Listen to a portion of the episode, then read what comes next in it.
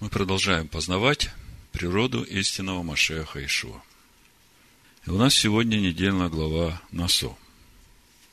И, как всегда, читаешь недельную главу, и главный вопрос, что же Всевышний хочет сказать нам сейчас через эту недельную главу? Что самое важное для нас? И когда смотришь на содержание недельной главы, ну, с первого такого прочтения даже трудно понять, что общего между всеми этими событиями, что их связывает, о которых мы читаем в нашей недельной главе. Ну, действительно, что общего между обязанностями левитов, сыновей Гершома и сыновей Мрари, с повелением Всевышнего вывести за стану всех прокаженных, нечистых, прикоснувшихся к мертвым. Потом э, постановление о неверной жене. И потом сразу идет э, устав для Назира и благословение Всевышнего, которым он повелел благословлять сыновей Израиля Аарону и сыновьям его. И заканчивается глава приношением глав колен. Это те самые главы, Э, которые участвовали в исчислении народа. Если вы обратили внимание, последовательность того, как приносят главы совершенно одинаковые дары, каждый глава колена приносит в свой день, очередность точно такая, как э, станы должны двигаться. И что больше всего меня впечатлило, что все эти приношения и жертвы были предназначены для освящения жертвенника. Казалось бы, какое еще нужно освящение, если Моисей уже семь дней освящал, левиты и священники уже приступили к служению, будучи посвященными. И тут еще 12 дней идет освящение жертвенника. Смотрите, скиния поставлена первого числа. Первого числа первого месяца во второй год – и с этого первого дня главы поколений начали каждый день приносить свои приношения, то есть 12 дней. И вот, э, когда обо всем этом вместе думаешь, первая мысль, а что вообще общего во всем этом? В предыдущие разборы мы как бы ухватили уже эту главную мысль нашей недельной главы. Кто внимательно слушал проповеди, я думаю, что он уже имеет ответ на этот вопрос. Значит, э, для того, чтобы понять, что связывает все эти события и что через все это Всевышний нам хочет сказать, нужно начать с разбора самого названия нашей недельной главы – «Насо». Мы уже разбирали это слово, его значение, я повторю, напомню вам. Но первое, что меня удивляет, почему в синодальном переводе – написано слово «исчисли». То есть «насо» исчисли, то есть считать. Когда я смотрю на э, значение этого слова в иврите, там вообще речь не идет о арифметическом счете. Вот смотрите, значение слова «насо». По стронгу 53.75. Первое. Поднимать. Второе – нести. Третье – содержать. Четвертое – прощать. И дальше еще такие значения. Ну, как бы расширение этих понятий. Подниматься, возвышаться, быть превознесенным или возвышенным, навлекать на себя вину, и когда это вместе складываешь, опять непонимание – с одной стороны, все очень хорошо, поднимать, нести, возвышение, а с другой стороны, навлекать на себя вину. И вот попробуйте сейчас э, сложить вместе содержание нашей недельной главы, все события, которые там изложены, с названием нашей недельной главы «Насо». Поднимать, нести, возвышаться – навлекать на себя вину, прощать.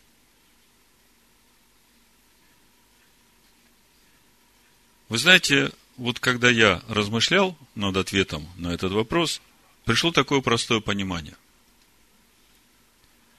От того, что ты поднимаешь и несешь, будет зависеть, придет в твою жизнь возвышение или падение. Но есть еще и прощение если ты сделаешь правильные выводы. Смотрите, сыновья Гершома, им доверены покрывало скиния, да? Внутреннее покрывало они белое. Святость.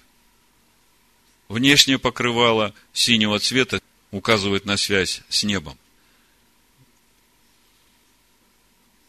Я понимаю, что это ноша, то, что они поднимают и несут, это приносит в жизнь возвышение.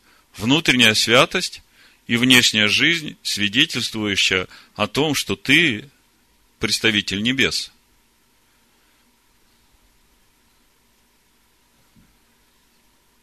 То же самое сыновья Мирари. Написано, что они несут столбы, брусья и подножия столбов. А мы знаем, что подножия – это же эти полшекеля, это же наши души, которые посвящены на служение Всевышнему. И я понимаю, что эта ноша тоже к возвышению. Потому что все столбы и брусья скини – это заповеди, постановления, уставы. Ишуа говорит, ни одна йота, ни одна черта не придет из закона. И вот э, обязанность сынов Мирари все в порядочке, как сказано, так разобрать, перенести, поставить. И все должно быть на своем месте – то есть, э, начало мы видим благословенное. То, что ты поднимаешь, то, что ты несешь, приносит в твою жизнь возвышение. А дальше мы смотрим, начинается разбор ситуаций, которые навлекают вину и падение в жизнь человека. Мы сейчас посмотрим эти ситуации, я просто скажу название сразу проповеди. Матвея, 11 глава, 29 стих. Возьмите иго мое на себя. Так называется проповедь. Возьмите иго мое на себя и научитесь от меня, ибо я кроток и смирен сердцем, и найдете покой душам вашим, ибо иго мое благо, и бремя мое легко. Ну вот, с сыновьями Гершома и с сыновьями Мирари все понятно. А вот э, то, что начинается дальше, числа 5 глава, с первого стиха читаем. «И сказал Адонай Моисею, говоря, повели сынам Израилю выслать из стана всех прокаженных, всех имеющих истечение, и всех осквернившихся от мертвого. Мужчины, женщины, вышлите за стан, вышлите их. Чтобы не оскверняли они станов своих, среди которых я живу. Смотрите, это повеление прозвучало сразу после того, как была установлена скиния, освящена, вернулось присутствие Бога в стан, и тут же идет повеление. Я среди стана, и поэтому очень важно, чтобы в самом стане не находились нечистые. Все, которые нечистые, должны выйти за стан, пока очистятся. И вот тут вот интересный момент. Оказывается, у перечисленных видов нечистоты как бы есть своя степень тяжести – я сначала прочитаю комментарий Рамбана, а потом э, объясню, почему я останавливаюсь на этом вопросе. Послушайте. Рамбан пишет. После того, как была установлена скиния, Всевышний повелел выслать за стан всех ритуально, ритуально читай как, духовно, нечистых, чтобы стан был свят. и пригоден для пребывания в нем шехины. И эта заповедь, вступившая в силу сразу же после возведения скинии, относится также и ко всем последующим поколениям, и дальше дается такое разъяснение. Те, кто осквернился мертвым, прикосновением к мертвому, высылали только из стана Шехины. Помните, как стан стоит? В центре скиния, двор скинии, вокруг двора левиты стоят, перед входом священники, семья Аарона и Моисея, а потом уже стан колен Израиля. То есть, получается, стан Шехины, Скиния, стан левитов вокруг и стан 12 колен. Так вот, э, те, кто осквернился прикосновением к мертвым, высылали из стана Шехины, то есть они не имели права заходить на территорию шатра откровения. То есть в стане левитов они могут находиться, в стане 12 колен сынов Израилевых могут находиться. Те, кто имел истечение, мужчина и женщина, высылали как из стана Шехины, так и из стана левитов. Но им разрешалось находиться в стане других колен. А тех, у кого были язвы цараат, высылали за стан всех колен. Другими словами, мы, мы видим, что есть эти уровни нечистоты, и Бог говорит, повели сынам Израилем выслать из стана всех прокаженных, всех имеющих истечение, всех осквернившихся от мертвого. Мужчин и женщин вышлите за стан, чтобы не оскверняли они станов своих, среди которых я живу.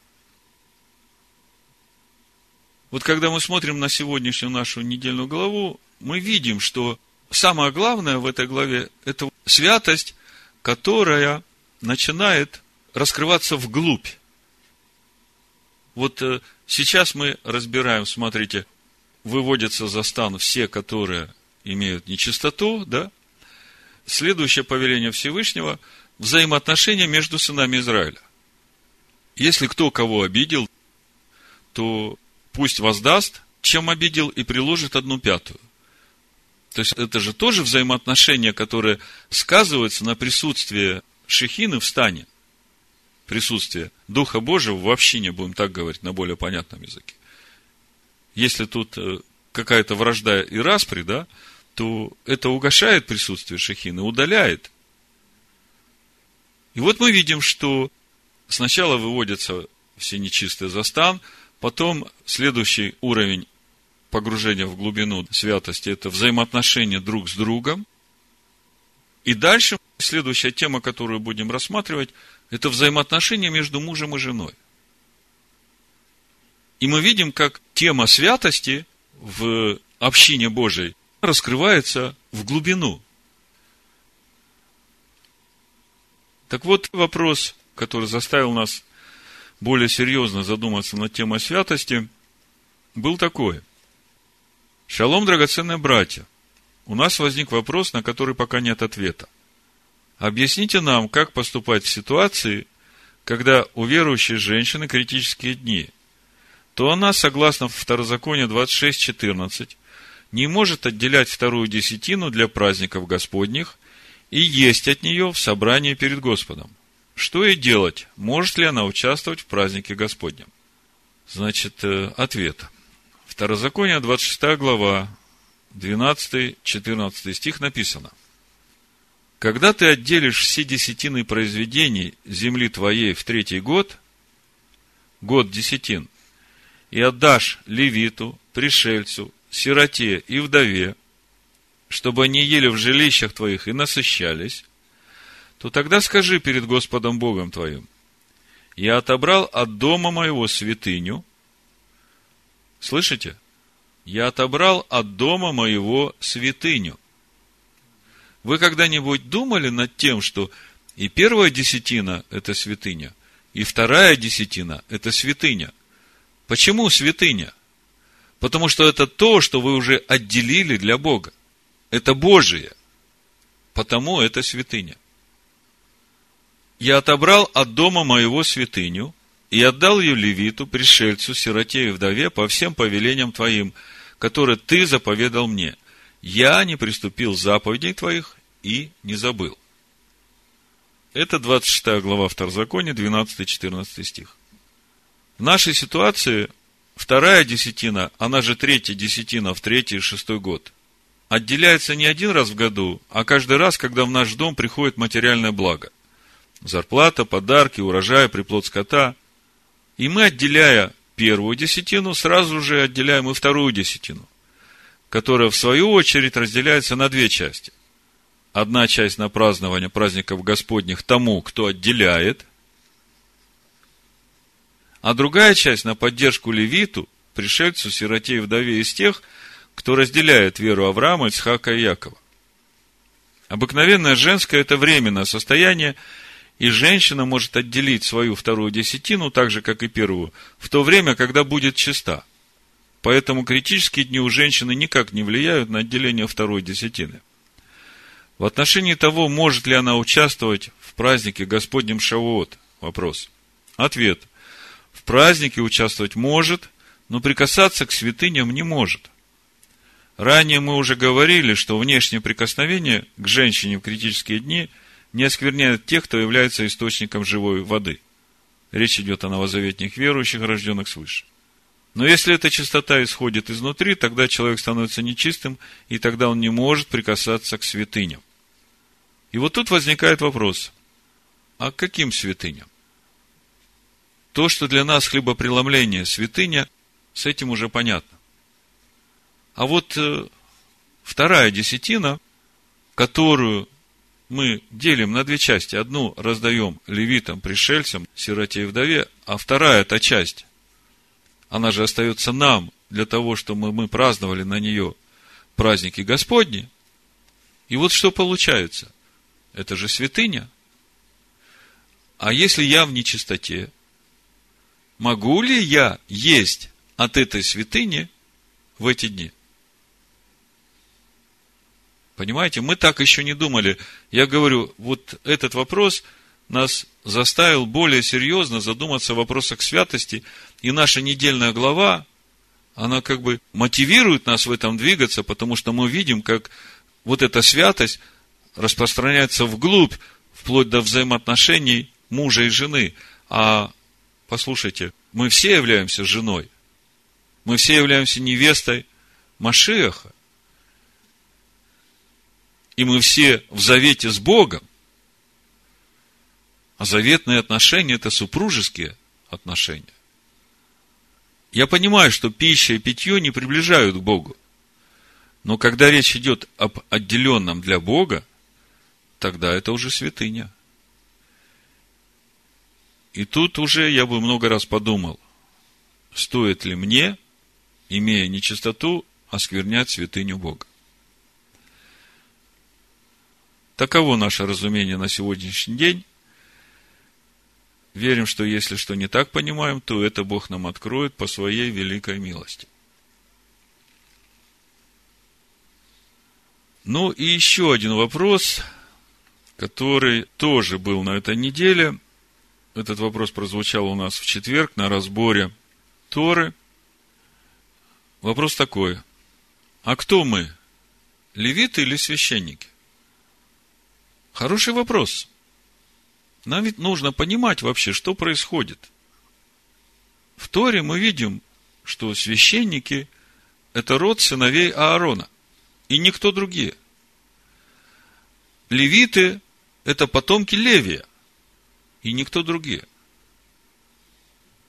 И в еврейском народе это очень почитаемо. Никто не может претендовать из сыновей Израиля на левитскую должность, если он не из рода левита. Никто не может претендовать из сыновей Израиля на священническую должность, если он не из рода сыновей Аарона. Это закон – а что же в Новом Завете? Значит, э, если смотреть с точки зрения служения в скинии по образу, то мы и не левиты, и не священники.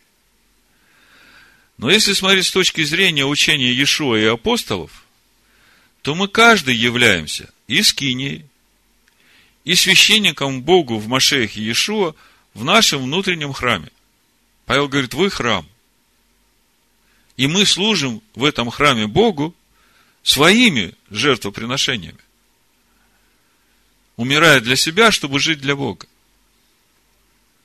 Также, если говорить с точки зрения видимой общины Машеха Иешуа, которая, как мы знаем, тоже является скинией Бога с человеком, мы говорим о небесном Иерусалиме, мы говорим об истинной общине Машеха Иешуа, то в этом храме мы видим также, что Машех Иешуа поставил свое общение апостолов, пророков, евангелистов, пастырей и учителей, и все они поставлены на созидание вот этого тела, на строительство этой общины. И суть этого строительства – взращивать в полноту возраста Машеха каждого члена общины. Когда мы смотрим на вот эти обязанности, вот тех, которых Машех Ешо поставил в свое общение, взращивать свой народ, да, то, по сути, обязанности те же самые, как и в скинии по образу у левитов и священников. Левиты их обязанность была учить законам Бога сынов Израиля, да? Священники очищают от греха. И то же самое у этих, которых Ешова поставил взращивать в полноту возраста Машеха, уверовавших Нового Завета. К примеру, если взять 12 апостолов Иешуа, никто из них э, не являлся ни священником, ни левитом. Но в истинном храме Бога, если смотрим Писание, книгу Откровения, они вообще являются основанием этого храма. Вот Откровение 21 глава, 14 стих написано. Стена города имеет 12 оснований, и на них имена 12 апостолов Агнца. Слышите, да? Стена города, небесного града, стоит на 12 основаниях, и на всех основаниях имена 12 апостолов Агнца. Ну вот, это по ходу такие практические вопросы. Я считаю, что это очень важно, потому что мы Тору разбираем именно для того, чтобы нам понимать, чего хочет Бог от нас. И мы видим, что Бог свят, и Он хочет, чтобы мы стремились к этой святости, чтобы мы были святы и мы понимаем, что эта святость, она приходит в нашу жизнь через познание Слова Бога. Чем больше мы углубляемся и познаем Слово Бога, тем больше в нас Бога. Потому что через познание Слова, Слово живет в нас, Бог живет в нас. И вот когда мы смотрим дальше на содержание нашей недельной главы, мы читаем о взаимоотношениях сынов Израиля – с 5 стиха, числа 5 глава. Сказал Господь Моисею, говоря, скажи сынам Израиля, если мужчина или женщина сделает какой-либо грех против человека, и через это сделает преступление против Господа. Смотрите, во взаимоотношениях между сынами Израиля. Если кто-то делает грех против своего ближнего, то он делает преступление против Господа. Вот прежде чем обидеть человека или сделать какое-то зло ему, подумайте, а вы хотели бы сделать преступление против Господа? Нам надо поразмышлять и увидеть, насколько это серьезно, наши взаимоотношения. Даже если мы допускаем какую-то негативную мысль. Помните, что Ишуа в Нагорной проповеди сказал? Всякий гневающийся на брата своего напрасно подлежит суду. Кто же скажет брату своему рака, пустой человек, подлежит Синедриону, то есть Верховному суду. А кто скажет безумный, подлежит гиене огненной. Понимаете, грех против сынов Израиля, то есть грех против ближнего, это преступление против Господа. Поэтому такой строгий суд. Если мужчина или женщина сделает какой-либо грех против человека, и через это сделает преступление против Господа, виновна будет душа-то, то пусть исповедуются в грехе своем, который они сделали, и возвратят сполна то, в чем виновны, и прибавят к тому пятую часть, и отдадут тому, против кого согрешили. Если же нет у него наследника, которому следовало бы возвратить за вину, то посвятить это Господу. Пусть будет это священнику. То есть мы видим здесь уже, говорится, не, только о грехе, который сделан, но дается и установление, как исправить это. А мы говорим сегодня о содержании нашей недельной главы НАСО и пытаемся понять, что же объединяет все эти события в одно целое. Что Бог нам через все это хочет сказать? И, как вы помните, проповедь названа «Возьмите иго мое на себя». Мы, когда сложили все эти события нашей недельной главы и пытались понять, что же в них общего, что их объединяет, мы увидели, что ответ в названии недельной главы – то, что ты поднимаешь и несешь, именно это определяет, что придет в твою жизнь. Или придет в твою жизнь возвышение, или приведет тебя к падению. Как у нас было написано, значение слова «насо», навлечешь на себя вину. Ну и вот э, дальше мы видим после этого начинает рассматриваться установление о неверной жене. На иврите это называется закон о сате. Сата – это как раз взято из э, Торы. Я сейчас прочитаю вам, откуда это взято. Когда мы начинаем читать пятую главу чисел с 11 стиха, написано, «И сказал Господь Моисею, говоря, объяви сынам Израилем и скажи, если изменит кому жена». Вот это изменит на иврите сата. Если изменит кому жена и нарушит верность к нему. Я прочитаю весь этот устав о неверной жене, потому что это для нас сегодня очень важно. Речь идет о нашей верности, нашему мужу, которому мы обручены, как Павел говорит, я обручил вас единому мужу чтобы представить вас чистою девою. Объяви нам Израилем и скажи им, если изменит кому жена и нарушит верность к нему, и переспит кто с ней, и зальет семя, и это будет сокрыто от глаз мужа ее, и она сквернится тайно, и не будет на нее свидетеля, и не будет уличена, и найдет на него дух ревности, и будет ревновать жену свою, когда она сквернена – или найдет на него дух ревности, и он будет ревновать жену свою, когда она не осквернена, пусть приведет муж жену свою к священнику и принесет за нее в жертву десятую часть эфа ячменной муки, но не возливает на нее елея, и не кладет ливана, потому что это приношение ревнования, приношение воспоминания, напоминающее о беззаконии. А священник пусть приведет и поставит ее пред лицо Господне – и возьмет священник святой воды в глиняный сосуд, и возьмет священник земли с полускини, и положит в воду. И поставит священник жену пред лицо Господне, и обнажит голову жены. Вот здесь я немножко остановлюсь. Хочу чуть подробнее коснуться вот этого момента. Обнажит голову жены. Что это значит? Как это относится к нам?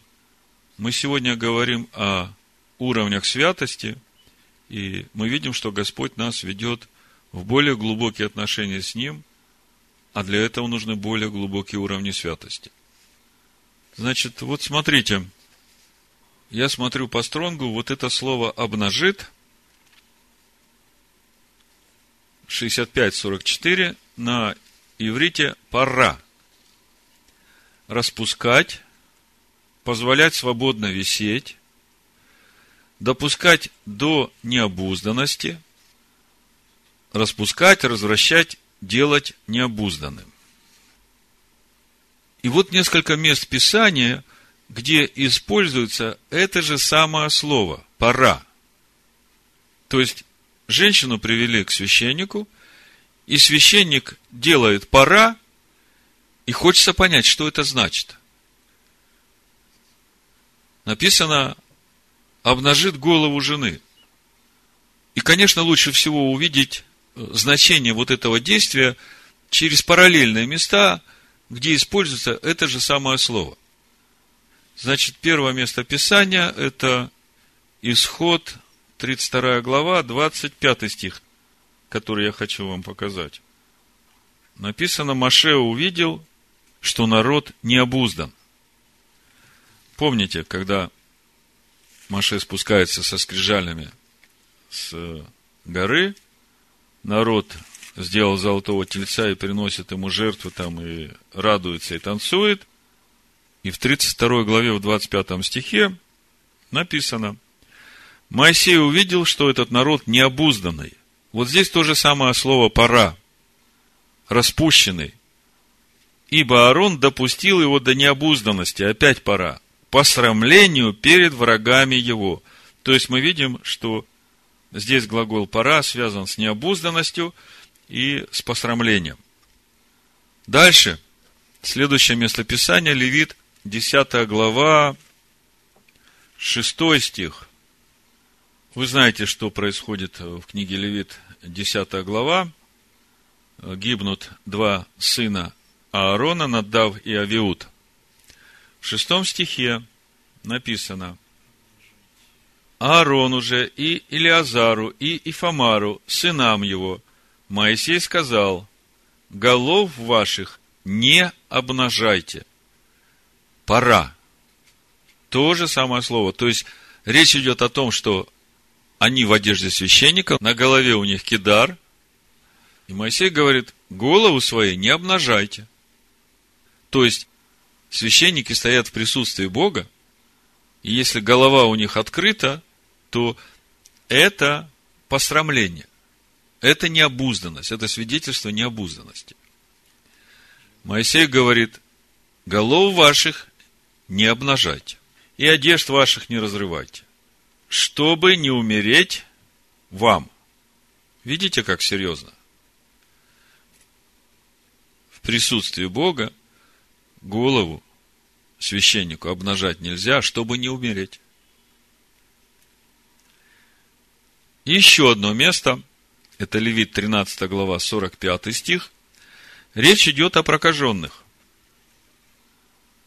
У прокаженного, на котором эта язва должна быть разодрана одежда, и голова его должна быть не покрыта. Опять пора. То есть, так же, как э, неверная жена, с которой снимается покров, она с открытой головой стоит, и тем самым позорит, бесчестит себя. Также и прокаженный за станом, которого выводят, закон говорит, что голова у него должна быть не покрыта и до уст он должен быть закрыт и кричать нечист, нечист.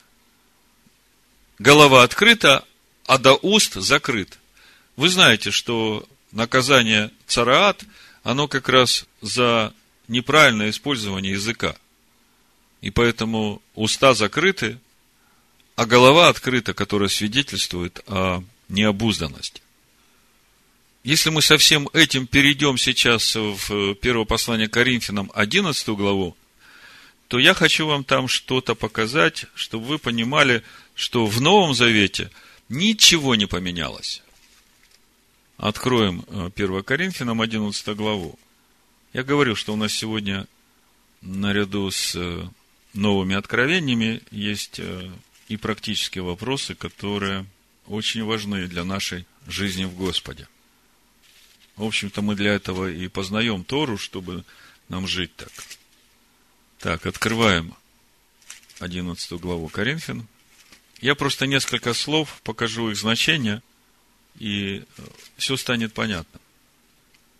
Потому что перевод Павла, который дан, очень трудно понять. Но когда мы знаем, что говорит Тора об этом, то тогда нам легче уже понимать, что написано в Новом Завете, потому что у пророка Исаия в 8 главе написано, что если кто-то что-то говорит не так, как говорит Тора, то в этом всем, что они говорят, нет света. Это Исаия 8.20. Так, э, мы, значит, открыли Коринфянам 11 главу, прочитаю несколько стихов.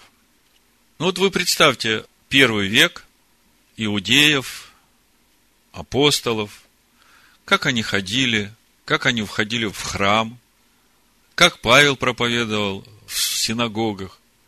Вы можете представить, что он вошел туда без э, покрытой головы и начал проповедовать. Его бы стали слушать там? Нет. То же самое ученики Машеха, Иешуа. То же самое сам Иешуа.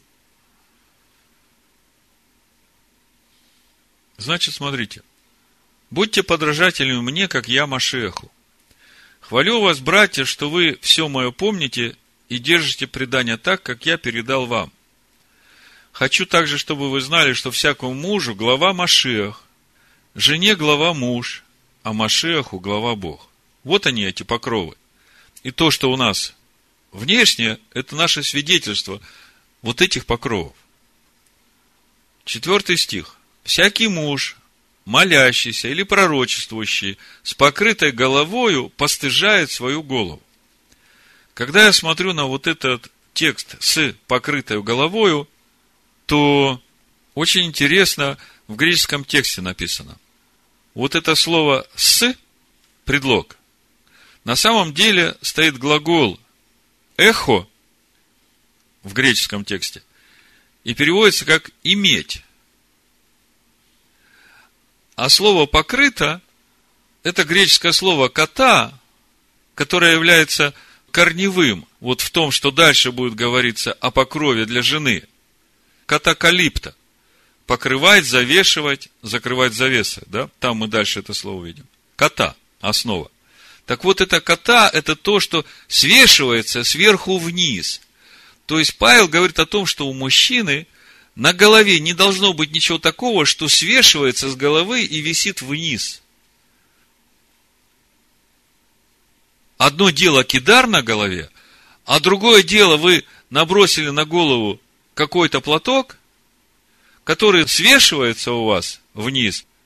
Вот Павел говорит, вот с такой головой не надо пророчествовать и молиться, потому что ты постыжаешь свою голову. Потом идем дальше.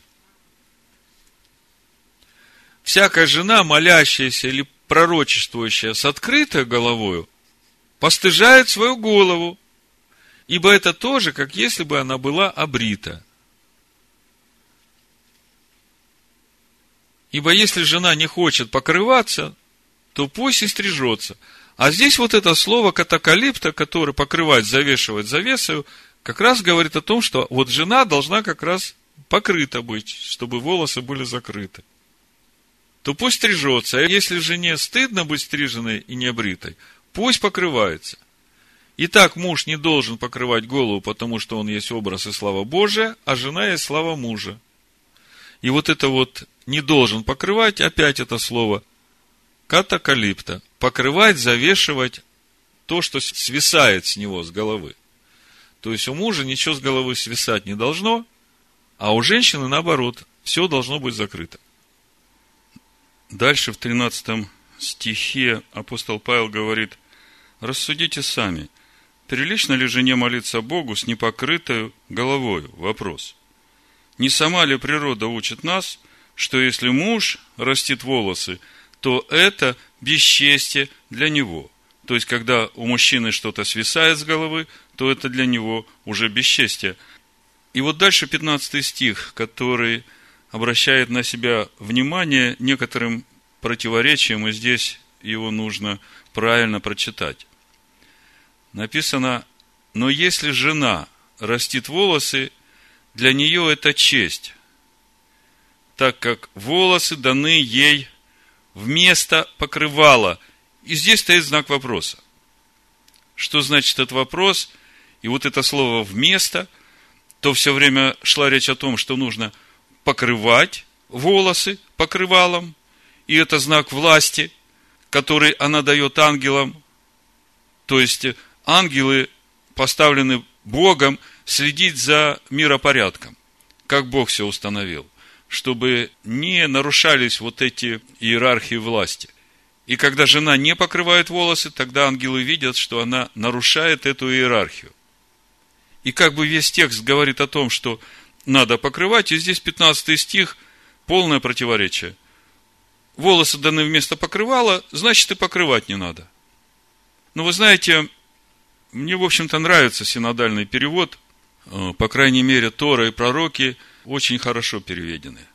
Но вот Писание Нового Завета – с тех пор, как э, Кирилл и Мефодий написали этот текст, он несколько раз правился с учетом уже вот этих кодексов, а они все датированы четвертым веком и после. То есть это все уже сделано после Никейского собора, под руководством Никейского собора, и понятно, что их задача была как бы обосновать и оправдать и утвердить вот то основание, которое они положили в, в основание церкви, родившейся в Риме на Никейском соборе. Так вот, в э, последнее время мне очень нравится обращаться вот в этих трудных местах к восточному смысловому переводу. В интернете его легко найти, достаточно набрать восточный смысловой перевод и э, четыре буквы латинские С, А. Царс. Так вот, смотрите, как написан 15 э, стих в восточном смысловом переводе. В то время, как для женщины длинные волосы – это честь, ведь длинные волосы женщины сами по себе являются свидетельством того, что ей необходимо покрывало. Видите как? Всего лишь одно слово. Вместо покрывала, а здесь необходимо покрывало. И длинные волосы являются свидетельством того, что ей необходимо покрывало. И тогда нет никакого противоречия с Торой. И тогда все понятно. То есть мы возвращаемся сейчас в нашу недельную главу обратно и читаем. И возьмет священник святой воды в глиняный сосуд. Это 17 стих, 5 глава. И возьмет священник земли с полу скинии и положит в воду. И поставит священник жену пред лицо Господне и обнажит голову жены, и даст ей в руки приношение воспоминания. Это приношение ревнования, у руки же у священника будет горькая вода, наводящая проклятие. И заклянет ее священник и скажет жене, если никто не переспал с тобою, и ты не осквернилась и не изменила мужу своему, то невредимо будешь от всей горькой воды, наводящей проклятие. Но если ты изменила мужу твоему и осквернилась, и если кто переспал с тобою, кроме мужа твоего, тогда священник пусть заклянет жену клятвою проклятие, и скажет священник жене, да предаст тебя Господь проклятию и клятве в народе твоем, и да соделает Господь лоно твое опавшим и живот твой опухшим. И да пройдет вода сия, наводящая проклятие, во внутренность твою, чтобы опух живот твой и опала лона твое, и скажет жена «Аминь, аминь». И напишет священник заклинания сии на свитке, и смоет их в горькую воду, и даст жене выпить горькую воду, наводящую проклятие, и войдет в нее вода, наводящая проклятие, ко вреду ее. И возьмет священник из рук жены хлебное приношение ревнования, и вознесет сие приношение перед Господом, и отнесет его к жертвеннику. И возьмет священник горстью из хлебного приношения в часть в память и сожжет на жертвеннике, и потом даст жене выпить воды. И когда напоит ее водою, тогда, если она нечиста и сделала преступление против мужа своего, горькая вода, наводящая проклятие, войдет в нее ко вреду ее, и опухнет чрево ее, и опадет лона ее, и будет эта жена проклятую в народе своем. Если же жена не осквернилась и была чиста, то останется невредимою и будет оплодотворяема семенем.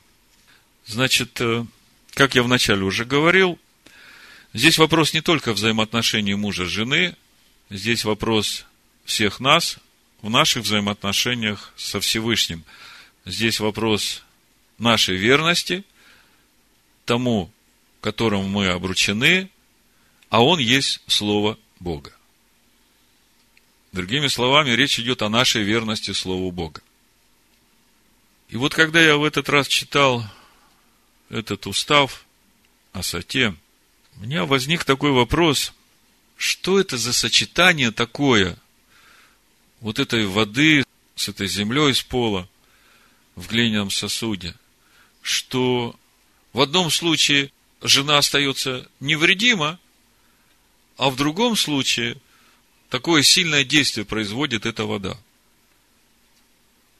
Другими словами, на кого-то эта вода действует, а на кого-то вообще не действует. И хорошо, чтобы она не действовала. Значит, э, давайте попробуем в деталях разложить всю эту ситуацию, все эти составляющие. Ну, что является глиняным сосудом, как бы это понятно. Это каждый из нас. Глиняный сосуд вот на полке стоит, что ценного в нем, мне скажи, ничего.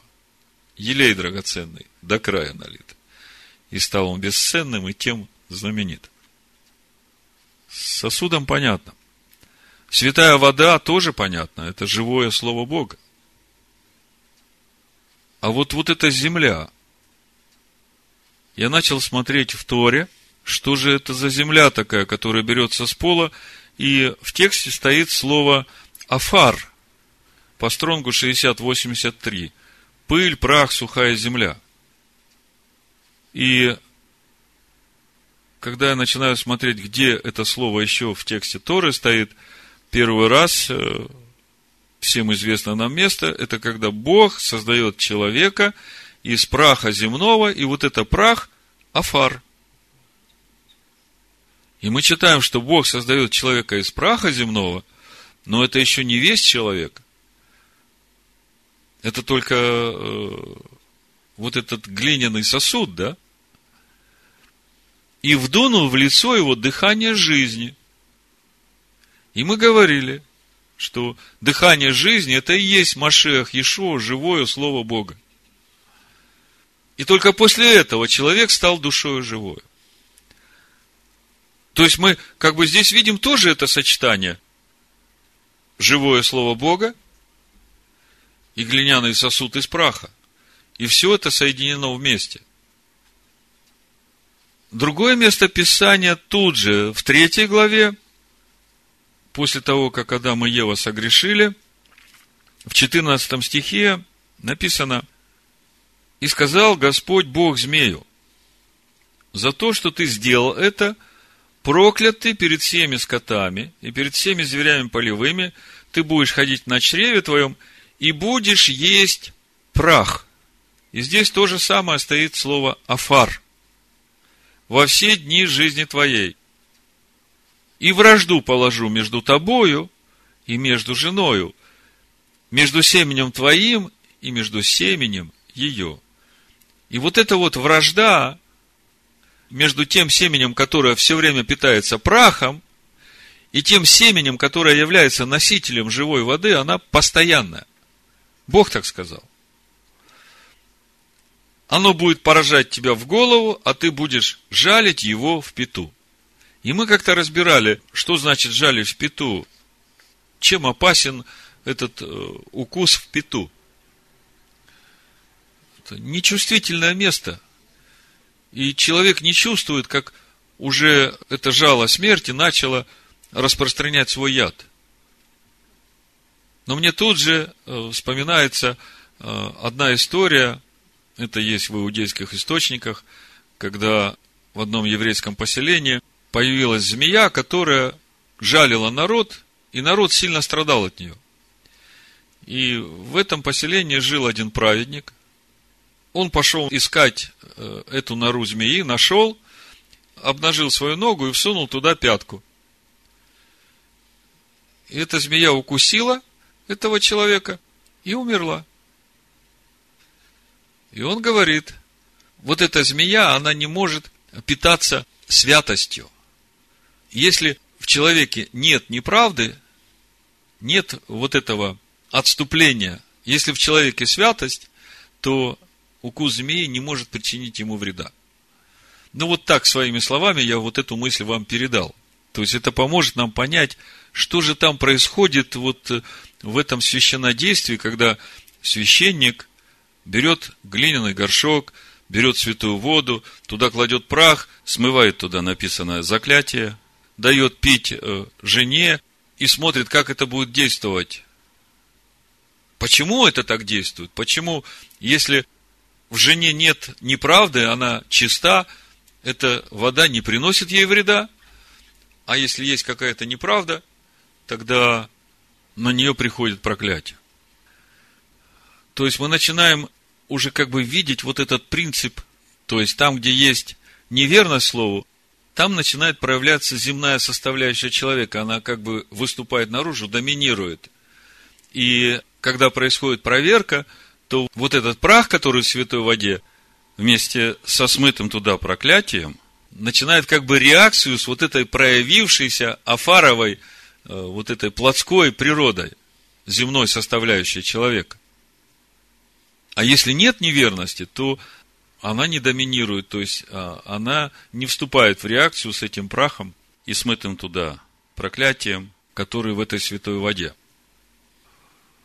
Но мы все помним, как Маше заставил народ пить воду, в которой был растворен этот прах сожженного идола. Я прочитаю, это 32 глава с 19 стиха. Почему я так подробно эту тему разбираю? Мы должны быть во всякое время готовы, что нас могут проверить на верность своему мужу. В общем-то, в десятом псалме так и написано, что Бог проверяет сердца праведных. Я прочитаю. Господь во святом храме своем, это четвертый стих, Псалом десятый. Господь престол его на небесах, очи его зрят, вежды его испытывают сынов человеческих. Господь испытывает праведного, а нечестивого и любящего насилия ненавидит душа его. Мы видим, что Господь постоянно испытывает праведного. Вот э, у Иова в 10 главе тоже написано, Иов говорит, с 12 стиха буду читать.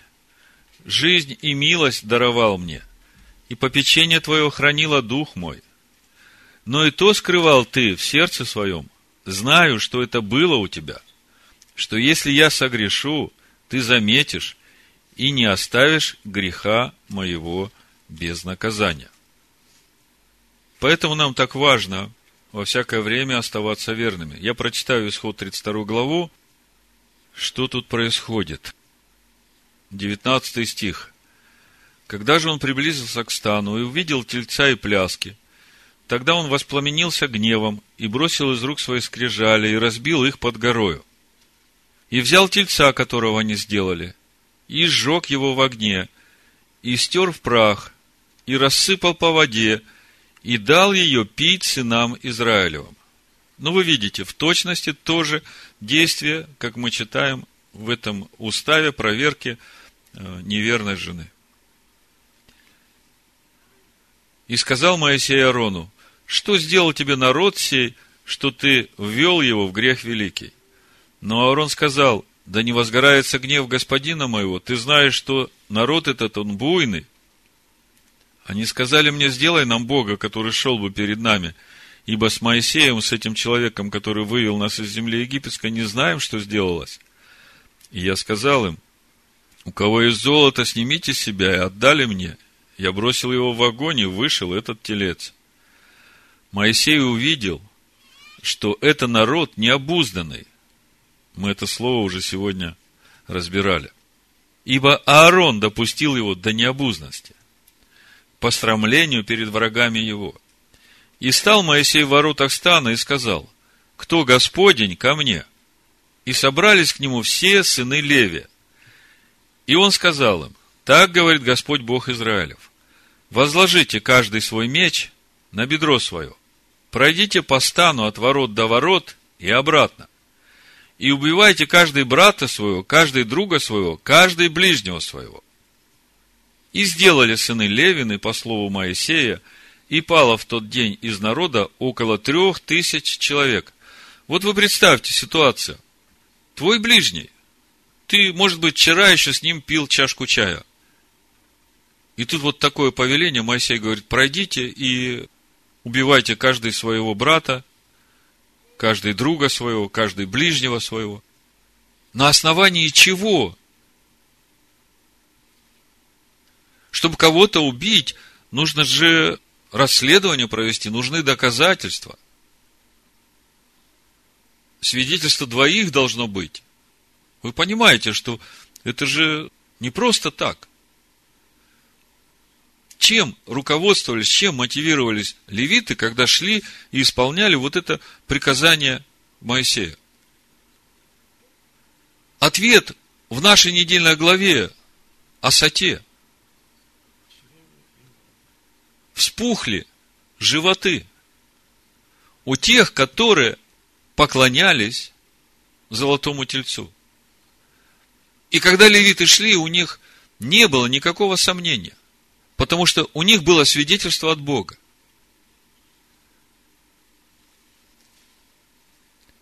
Моисей сказал, сегодня посвятите руки ваши Господу, каждый в сыне своем и брате своем, да не спошлет он вам сегодня благословение.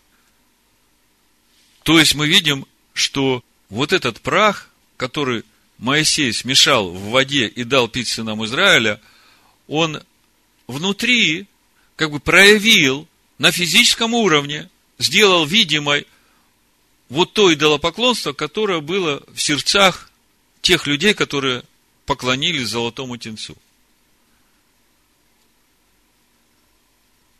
Когда я думаю о том, как это все перевести на Писание Нового Завета, чтобы понять, как это работает э, в Новом Завете, есть ли это вообще в Новом Завете, то мне в духе пришло послание Иакова, первая глава, с 12 стиха я вам прочитаю, и вы увидите, как это все работает. Вот если есть какая-то неверность, какое-то отступление от заповеди, то это неизбежно выйдет наружу и станет видимым. И это будет именно в тот момент, когда нас будут проверять. Если муж заподозрит нас в неверности, тогда нас приведут к священнику, и мы будем проходить через это испытание. Нам дадут пить живую воду, смешанную с прахом. Так вот, смотрите, что написано. Блажен человек, который переносит искушение. Потому что, быв испытан, он получит венец жизни, который обещал Господь любящим его в искушении никто не говори, Бог меня искушает. Потому что Бог не искушается злом и сам не искушает никого, но каждый искушается, увлекаясь и обольщаясь собственной похотью. Похоть же, зачав, рождает грех. Вот она, где вот эта реакция. Снаружи проходит искушение, а внутри похоть. И если эта похоть имеет какую-то власть тебе, то она проявляется. Похоть же, зачав, рождает грех, а сделанный грех рождает смерть. Не обманывайтесь, братья мои возлюбленные. Всякое даяние доброе, всякий дар совершенный не сходит свыше от Отца Света, у которого нет изменения и ни тени перемен. Восхотев, родил Он нас словом истины, чтобы нам быть некоторым начатком его созданий. Смотрите, он родил нас словом истины. Мы уже новое творение. И если наша душа посвящена на служение этому новому творению, тогда никакая похоть не будет преобладать в нас. Потому что есть это всесожжение, есть это посвящение. Если же в нашей душе есть что-то, что противится и не хочет посвящать себя на служение Слову. Мы сегодня много моментов разобрали углубления в понятие святости. И вы посмотрите на вашу душу, как она реагирует на все это. Я понимаю, что в каждом вопросе нужны личные откровения, поэтому я не хочу, чтобы вы в следующий шаббат все пришли в платках, потому что брат Александр так сказал. Но я хочу, чтобы вы, размышляя над желаниями своей души, все время это сверяли с вот этим движением в святость, погружаясь в Слово. Потому что Господь испытывает сердца праведных и обязательно проведет все эти откровения через огонь. Потому что если через огонь не проведет, тогда это через какое-то время станет квасным. Мы тогда распухнем, будем важными и будем думать, что мы стоим, а на самом деле близки к падению. Прошел праздник Шивоот, и, в общем-то, начинается лето Господне благоприятное. Это наш путь к осенним праздникам,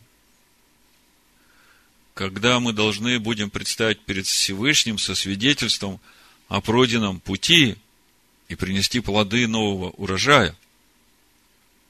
И на этом пути у нас два серьезных испытания будет. Это пост четвертого месяца и пост пятого месяца. Когда нас будут проверять на идолов, и когда нас будут проверять на нашу готовность входить в эти новые откровения, чтобы жить ими. Я говорю о грехе разведчиков, которые увидели обетованную землю, осмотрели ее, но испугались входить в эту землю. Поэтому призываю всех вас быть верными. В заключение прочитаю из 1 Коринфян, 10 главы, несколько стихов.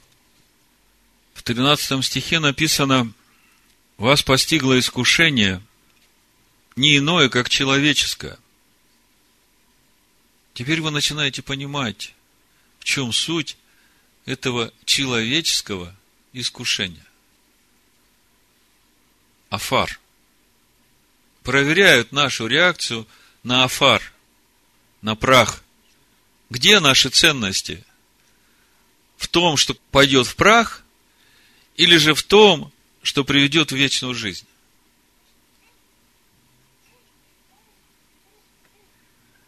Вас постигло искушение не иное, как человеческое. И верен Бог, который не попустит вам быть искушаемыми сверх сил, но при искушении даст и облегчение, так, чтобы вы могли перенести. И чтобы вы понимали, о чем речь идет, я прочитаю с первого стиха до этого 13 стиха, и вы тогда поймете, о чем говорит апостол Павел. Не хочу оставить вас, братья, в неведении, что отцы наши, наши отцы, он говорит братьям, а пишет в Коринф, все были под облаком, и все прошли сквозь море, и все крестились в Моисея в облаке и в море. И все ели одну и ту же духовную пищу и пили одно и то же духовное питье. И мы знаем, что это было учение Тора, которую Бог дал через Моисея. И дальше написано, ибо пили из духовного последующего камня, камень же был Машех. Отцы наши пили Тору, духовную пищу и духовное питье – которая течет из нашего Машеха. Но не о многих из них благоволил Бог, ибо они поражены были в пустыне. А это были образы для нас, чтобы мы не были похотливы на злое, как они были похотливы. Не будьте также идолопоклонниками, как некоторые из них, о которых написано, народ сел есть и пить и встал играть. Не станем блудодействовать, как некоторые из них блудодействовали, и в один день погибло их 23 тысячи. Девятый стих. Не станем искушать Машиаха, как некоторые из них искушали Машиаха и погибли от змей. Послушайте, три с половиной тысячи лет назад, вышедшие из Египта, искушали Машиаха и погибли от змей. Мы скоро будем в книге чисел Бамидбар читать эту историю. Скажите, каким образом они искушали Машеха? В чем проявлялось их поведение, что этим поведением они искушали Машеха? Тем, что отвергали учение, которое дал Бог, закон Моисея. А Павел говорит, смотрите, чтобы с вами такого не было. Вы же видите, что произошло с отцами. Вы что, думаете, что Бог поменялся? Не ропщите, как некоторые из них роптали и погибли от истребителя. Все это происходило с ними как образы, а описано в наставлении нам, достигшим последних веков. Посему, кто думает, что он стоит, берегись, чтобы не упасть. Вас постигло искушение не иное, как человеческое – и верен Бог, который не попустит вам быть искушаемыми сверх сил, но при искушении даст и облегчение, так чтобы вы могли перенести. Возьмите иго мое на себя, говорит Машех Иешуа. Вот она, эта ноша, которая приведет нас к возвышению. Насо. Матвея, 11 глава, с 28 стиха. «Придите ко мне, все труждающиеся и обремененные, и я успокою вас». Я – это Слово Бога. Возьмите иго мое на себя и научитесь от меня, ибо я кроток и смирен сердцем. Вот я иду исполнить волю Твою и закон Твой в сердце моем, говорит Машех и найдете покой душам вашим. Ибо иго мое благо, и бремя мое легко. Возьмите иго Машеха на себя, научитесь от него, и найдете покой душам своим. В имени Машеха Ишуа. Амин. Хаишуа. Амин. Хаишуа. Амин. Хаишуа. Амин. Хаишуа. Амен. Хаишуа. Амен. Хаишуа. Амен. Хаишуа.